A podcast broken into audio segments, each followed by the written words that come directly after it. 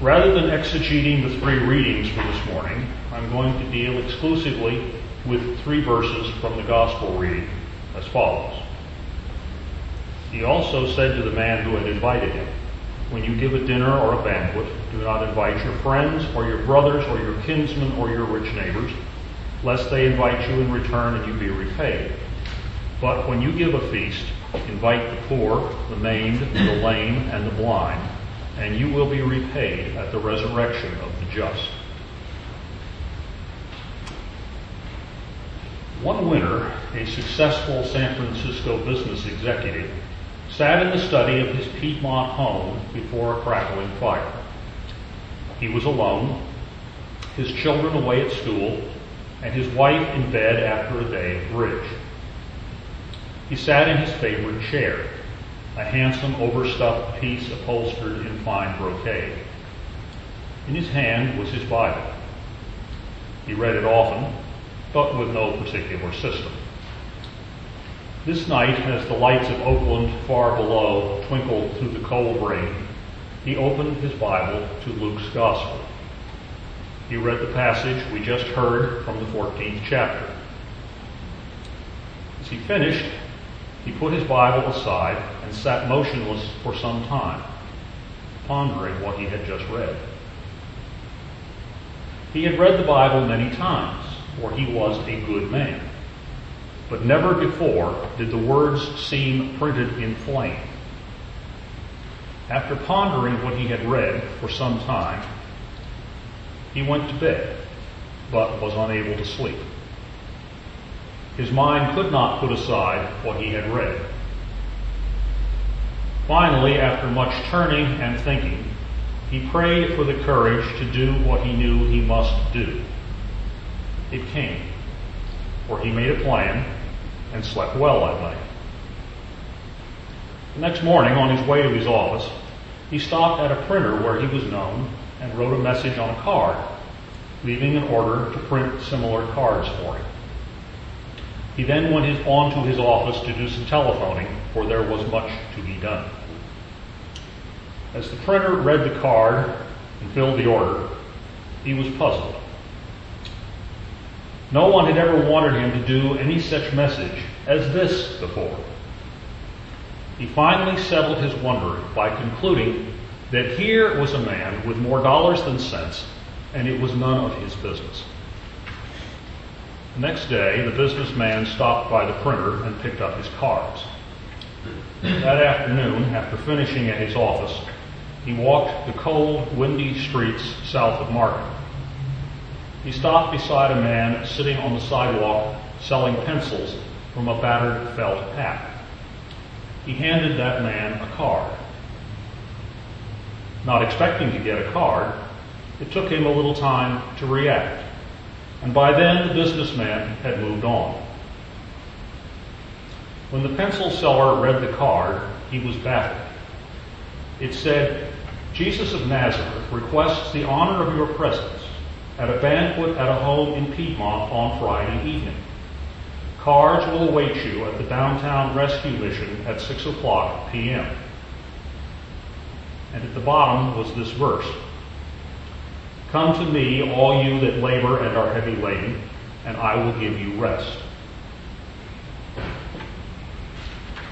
As the businessman passed on down the street, he gave a card to a blind man who, after the man passed by, asked the boy with him to read it to him.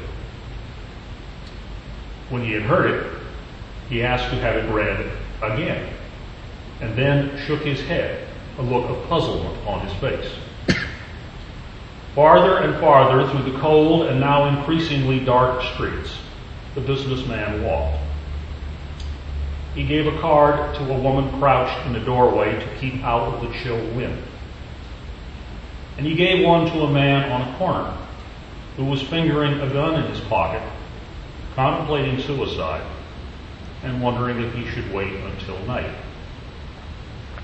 At last, after a good bit of walking, the invitations were all delivered, and the businessman went home.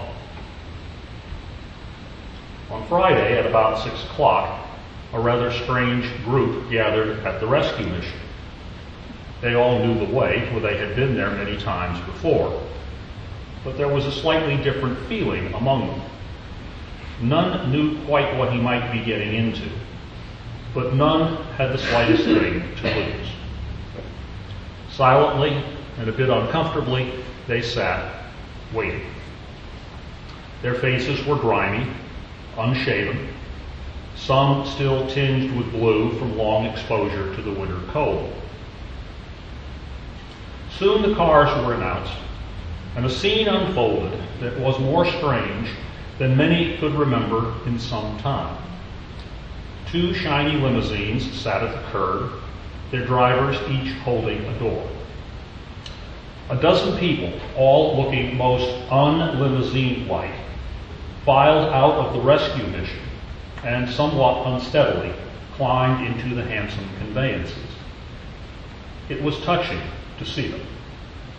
The lame man tripped over the door sill. The blind man fumbled for the strap. But they all settled back into the soft seats and rode silently across the bridge and into the hills of Piedmont.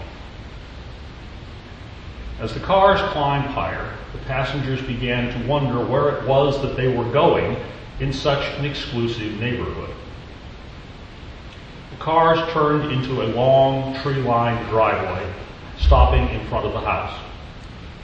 A very pleasant sight greeted the little band of unfortunates, one that they had not seen in a very long time, if ever.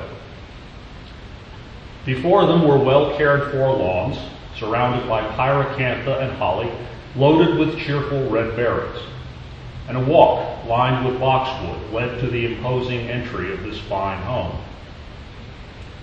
Light and warmth came from the windows, and at the door was the businessman, nervous but smiling. He clasped each guest's hand in turn and said, I'm so glad you came.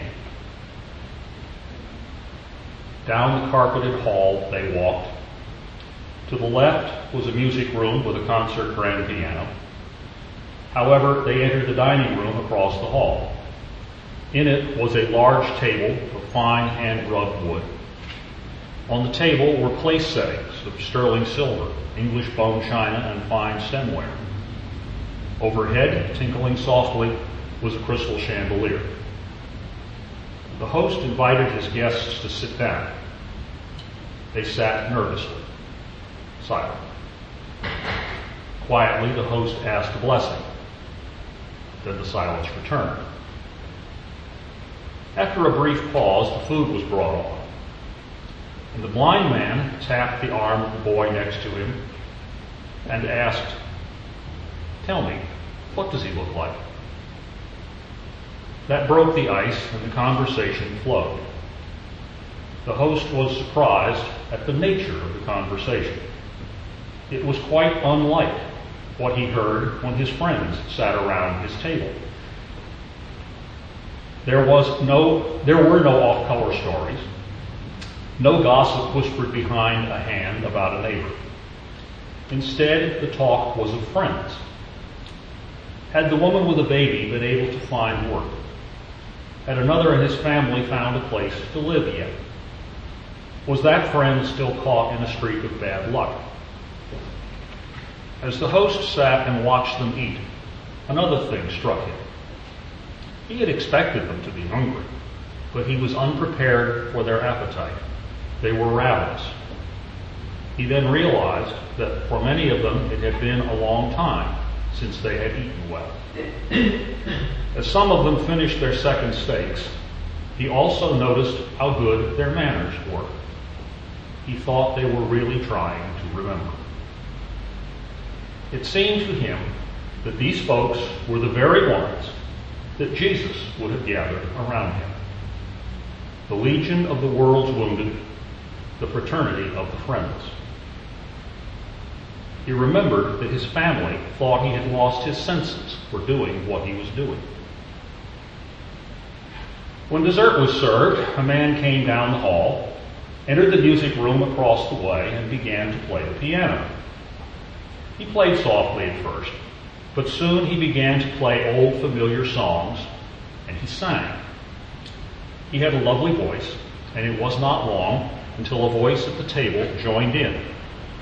It cracked at first from years of disuse. Most of these folks, after all, had had nothing to sing about for some time. But they all joined in the singing, enjoying themselves immensely. After dinner, they sat comfortably in the living room, sipping sherry. Those who would smoked cigars that their host served them. When the conversation subsided, the host began to speak to them. I know that you are all wondering why I've asked you here tonight, he began. Then, taking his Bible, he read to them from the Gospels stories of the one who moved among the sick, the outcast, the despised, and the friendless. How he healed this one, cured that one, spoke kindly words of infinite meaning to another, how he visited the ostracized, and what he promised to all who believed in him. When he had finished reading, he said, Now perhaps you see why your invitation said, Jesus of Nazareth requests the honor of your presence. For this is his party, not mine. I am only his agent. It is he who asked you here. In a few minutes, the cars will take you back to your homes in San Francisco. If you have no place to stay, I invite you to sleep here tonight. Now, here is my card. It gives my business address. Tomorrow, I will look for each of you where I found you earlier. But if I don't find you, I want you to come to see me at my office. I want you to tell me just how I can help you. As the guests filed out into the winter's night go back in the cars, each pumped the host's tank. Some could do no more than that, or to say simply, thank you. Others groped for gracious words, long unused, to express themselves. One said, You are the first man who ever really gave me anything. You have given me hope. As the host looked into the eyes of his guests now leaving, he knew he had made the right decision. That night, a rich man smiled in his sleep. Of course, these events never happen. They are only a piece of imagination. But why shouldn't they happen? In Piedmont or Pacific Heights, in Westchester County or Shaker Heights, in Beverly Hills, Pasadena or Palos Verdes, in Los Gatos, Saratoga, or Montecito. Why don't we do what Jesus says? This is all by way of illustration that our problem is not that we don't know what we should do. We know perfectly well, but we don't want to do it. Amen. In this age where transparency is almost worship, I must add the following. Much as I would like to, I cannot take credit for this sermon. It is adapted from a sermon by the late Peter Marshall, pastor of Washington, D.C.'s New York Avenue Presbyterian Church and chaplain of the United States Senate. This and several other prayers and sermons were gathered together by his wife and published after his death in January 1949 in a little book entitled Mr. Jones Meet the Master, which was the title of one of the sermons in the book. While Peter Marshall intended the Master to refer to Jesus, for those of us who write sermons, there is a double entendre, for Peter Marshall was the master of preaching. Ever since I heard this sermon, delivered much as you have just heard it, almost 50 years ago, I cannot think of anything better to say about this passage from Luke's Gospel than Peter Marshall's words.